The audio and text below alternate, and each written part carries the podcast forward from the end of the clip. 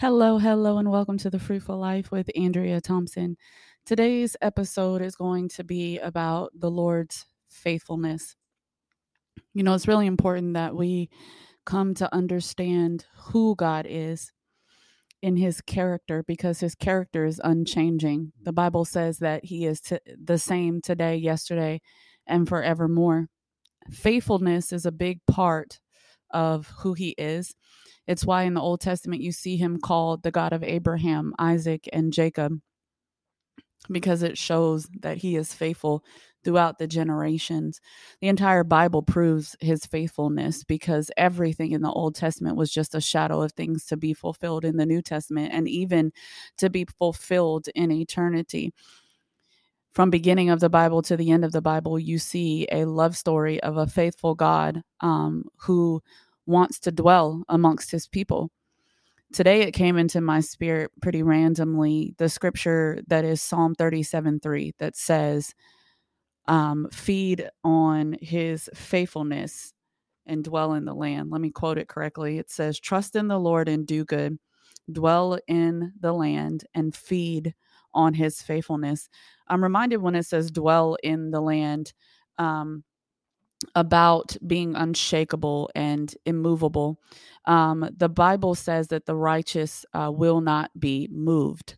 Um, there are a lot of scriptures that talk about the root of the righteous and being rooted and grounded, so much so in the things of God and in the kingdom of God, which is an unshakable kingdom, that we are not moved by outward circumstances or the things that happen in our world and in this lifetime. I'm also reminded of the promised land that was in the Old Testament that God delivered the Israelites out of Egypt with the intention to lead them into the promised land when all was said and done.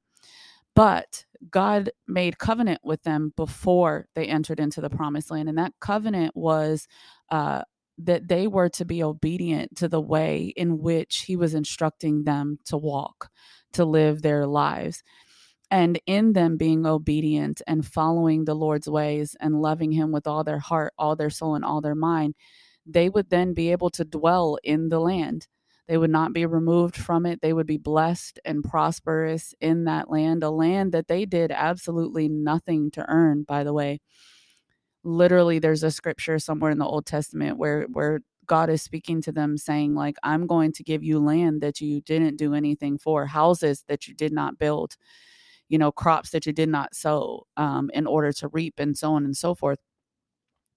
So, this is a really, really big thing that we need to understand because this life is hard. I mean, let's just be honest. I'm not one that's here to tell you life isn't hard because it is. I mean, we, in the reality uh, of a believer, we do still live in a fallen world. Um, the reality of a believer also is one of tension between this world and that. Paul talked about it himself when he said he wasn't sure whether he would rather go and be with Jesus or stay so that he could complete more work unto Jesus you know, because all of us have an inner groaning, whether we realize it or not, to be clothed uh, in, in the fullness of a resurrected body, to be clothed in glory, to be with Jesus. But we also have um, a desire to be here in this life because we have loved ones and things that we're attached to. And I said all that to say that when this world shakes you, when circumstances shake you, um, feeding upon the Lord's faithfulness will definitely help. Um, it will keep you in a place of trusting Him and having confidence in Him and doing like Hebrews says, keeping your confidence firm and steadfast until the end. Right? I'm going to give you some scriptures that are about His faithfulness. Let's look here. Second Thessalonians 3 3 says, But the Lord is faithful. He will establish you and guard you against the evil one. Lamentations 3:22 through 23 says the steadfast love of the Lord never ceases. His mercies never come to an end. They are new every morning. Great is your faithfulness. So, um, mercy is a big part of his faithfulness. Protection is a big part of his faithfulness.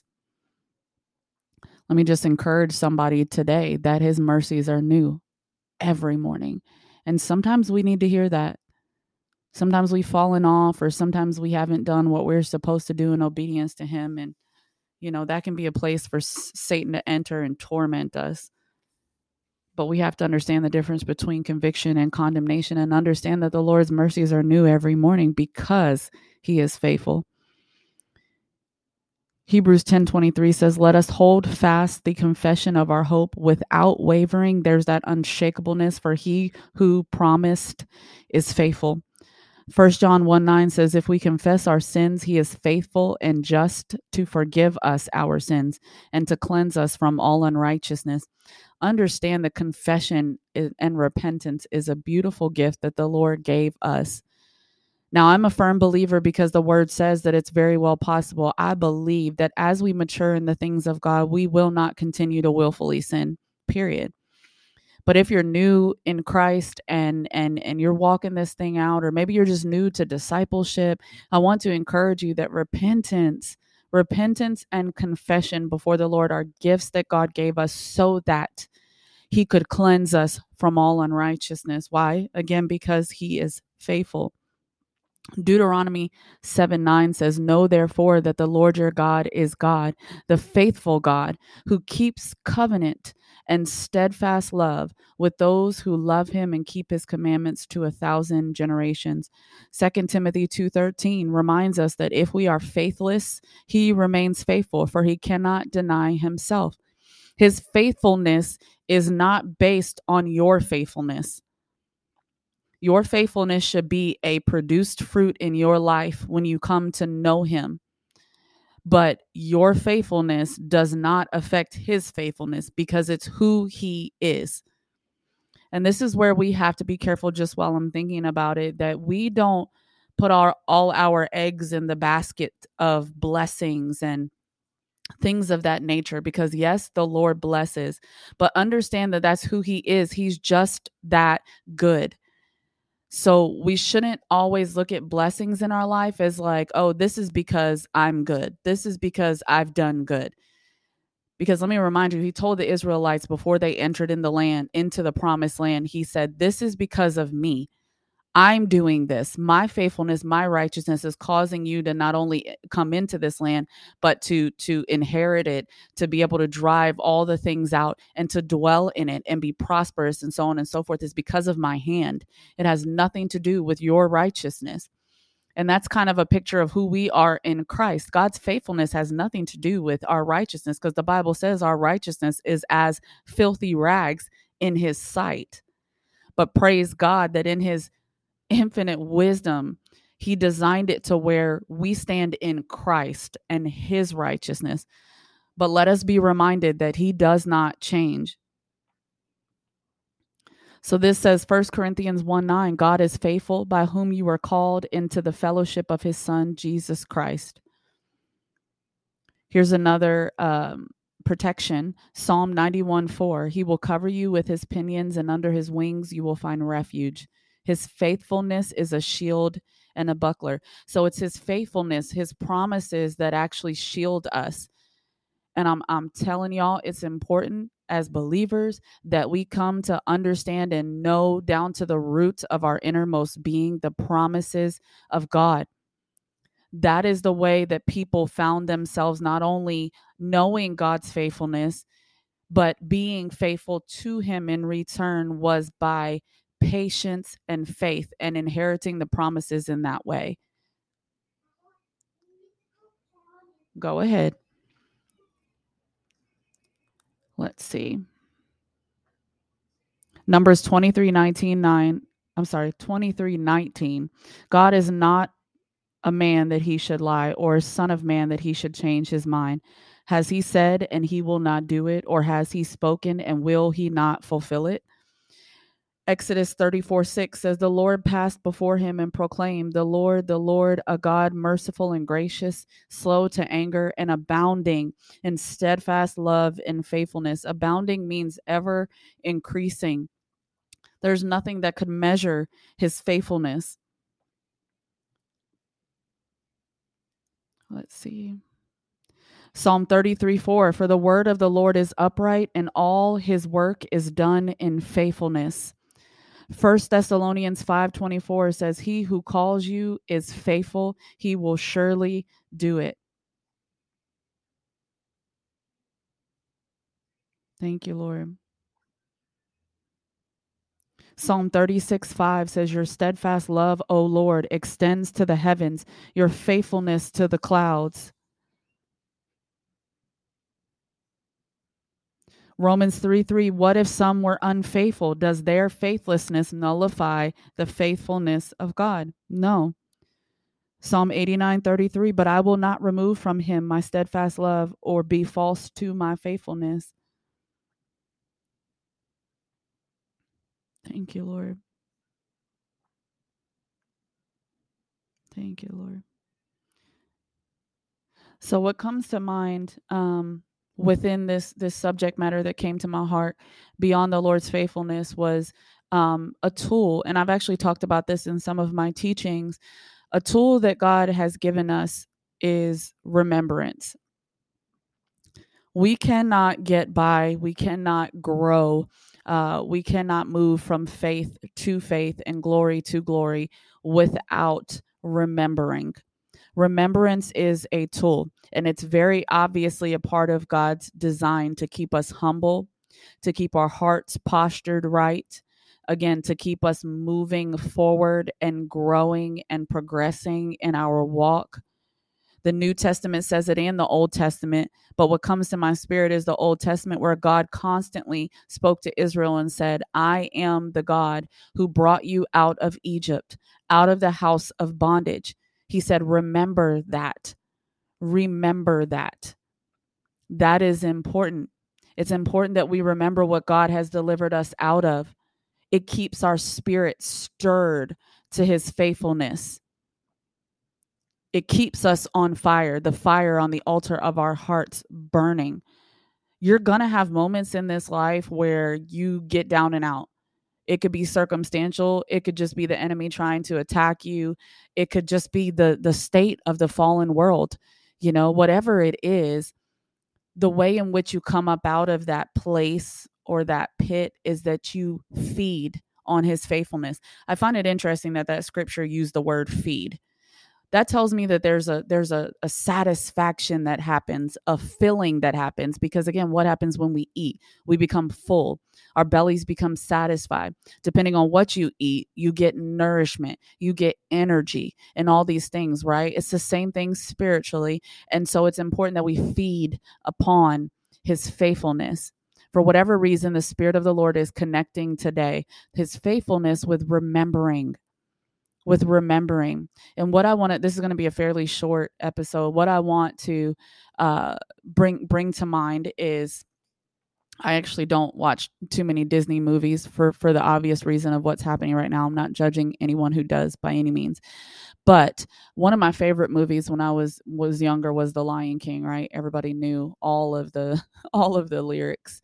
Um but in the lion king there there is actually a pretty profound uh, moment in that if you look at it through spiritual eyes and the reason i even came to think about this i, I had watched that movie a hundred times over the only reason i even came to think about this is because god does speak to us in dreams and i had a dream one season years ago where in the dream I was sitting on the curb, and God often highlights my emotions in dreams. And it seemed like I was a little bit heavy. I was just sitting outside on the curb and this huge huge flock of birds like flew past me. And so it caught my attention. So as they flew past me, I looked up because I was watching them. And when I looked up, it was like a finger was writing with the clouds. And the clouds spelled out remember who you are. I'll never forget that dream. And I remember waking up and I was like, okay, God, what? I mean, there's the obvious, right? But it's like, what? What are you trying to tell me? And so when I got up, I began to Google "Remember Who You Are" to see if there was some sort of sermon or something on it. And what came up was the YouTube clip of The Lion King. And so I began to watch it. And because I was watching it from a heart posture of that dream, I saw a totally different thing. And it's that moment where, you know, Simba is grieving over his father, not to mention he is full of shame and guilt and all these things because his uncle has made him believe that he killed his father, that he was responsible for his death. And so obviously we know Simba ran from all his problems, right?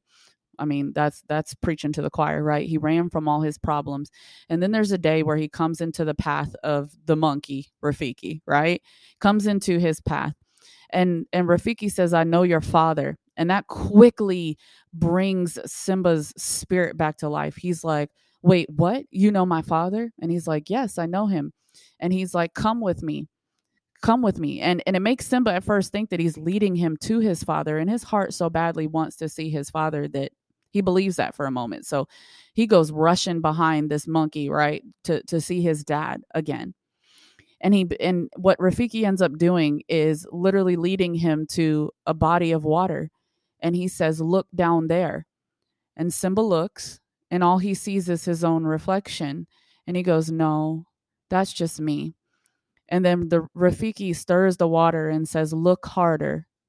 And as he stirs the water Simba sees his father and then all of a sudden right the sky starts to get stormy and cloudy and thunder and then you see his father or a picture thereof show up in the sky and he starts speaking to him and he's like simba you have forgotten me now to simba's natural logic and yeah y'all i'm, I'm going there with this because this is what god gave me but to Simba's natural logic, he's like, oh no, I have not forgotten you. I mean, if we're being honest, all he's done is think about his father. But he says, but but then Mufasa or the picture thereof says, You have forgotten who you are, and in turn forgotten me. And y'all, that wrecked me. I was like, this is this is the example. We are made in the image of our Father. We are made in, in, in the likeness of Him. We are fearfully and wonder, wonderfully made. Not to mention, because we have now been saved and have the indwelling of the Holy Spirit, we are now being conformed to the image of Christ from glory to glory. Every day, every moment, every hour until the day we die, right? And then the fullness thereof takes over, hallelujah, where the Bible says, We don't know what we will be, but we know that we will be like him. Praise the Lord. But what a revelatory thing to say, You have forgotten who you are, and in turn, forgotten me it's important that we remember who we are. And to remember who you are is to remember who He is. We are a direct reflection of Him. And if He is faithful and we feed upon His faithfulness, what will happen but that we dwell in the land of promise? That we inherit the things that He has for us and that we are obedient and faithful back to Him.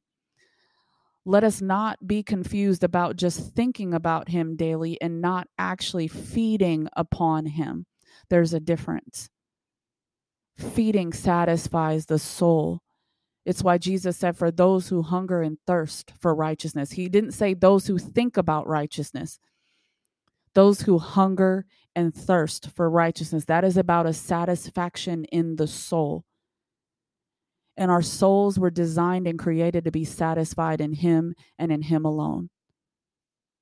So I just hope that that encourages you today, wherever you may be, whether you're in a trial or you're in a really good season of blessing. Both are good, by the way, but you know what I mean. Wherever you're at right now, may I encourage you that the Lord God is faithful. He is faithful.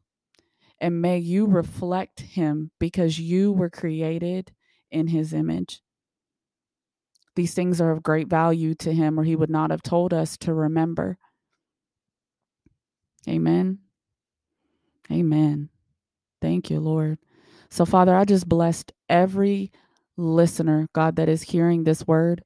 Father, as usual, I thank you, God, that your word is going to go forth and not return void, that every heart and soul that needs to hear this word to be reminded of your faithfulness and to be reminded of who they are, God, that they will somehow, some way, Lord, hear this message and it will cut right to their heart, God, and encourage them and satisfy their souls, God. Lift them up out of the miry clay and place their feet upon a rock. God, I thank you, Lord, that your mercies are new every morning.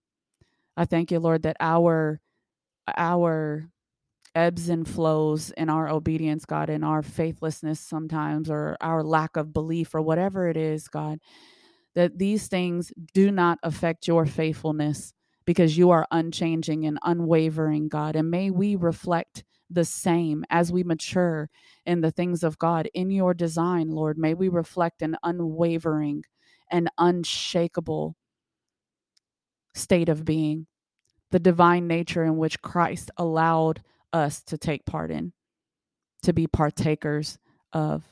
God, may we walk worthy of the calling. And may the Lamb get the reward of his suffering. Father, I bless your holy name. In Jesus' name I pray. Amen.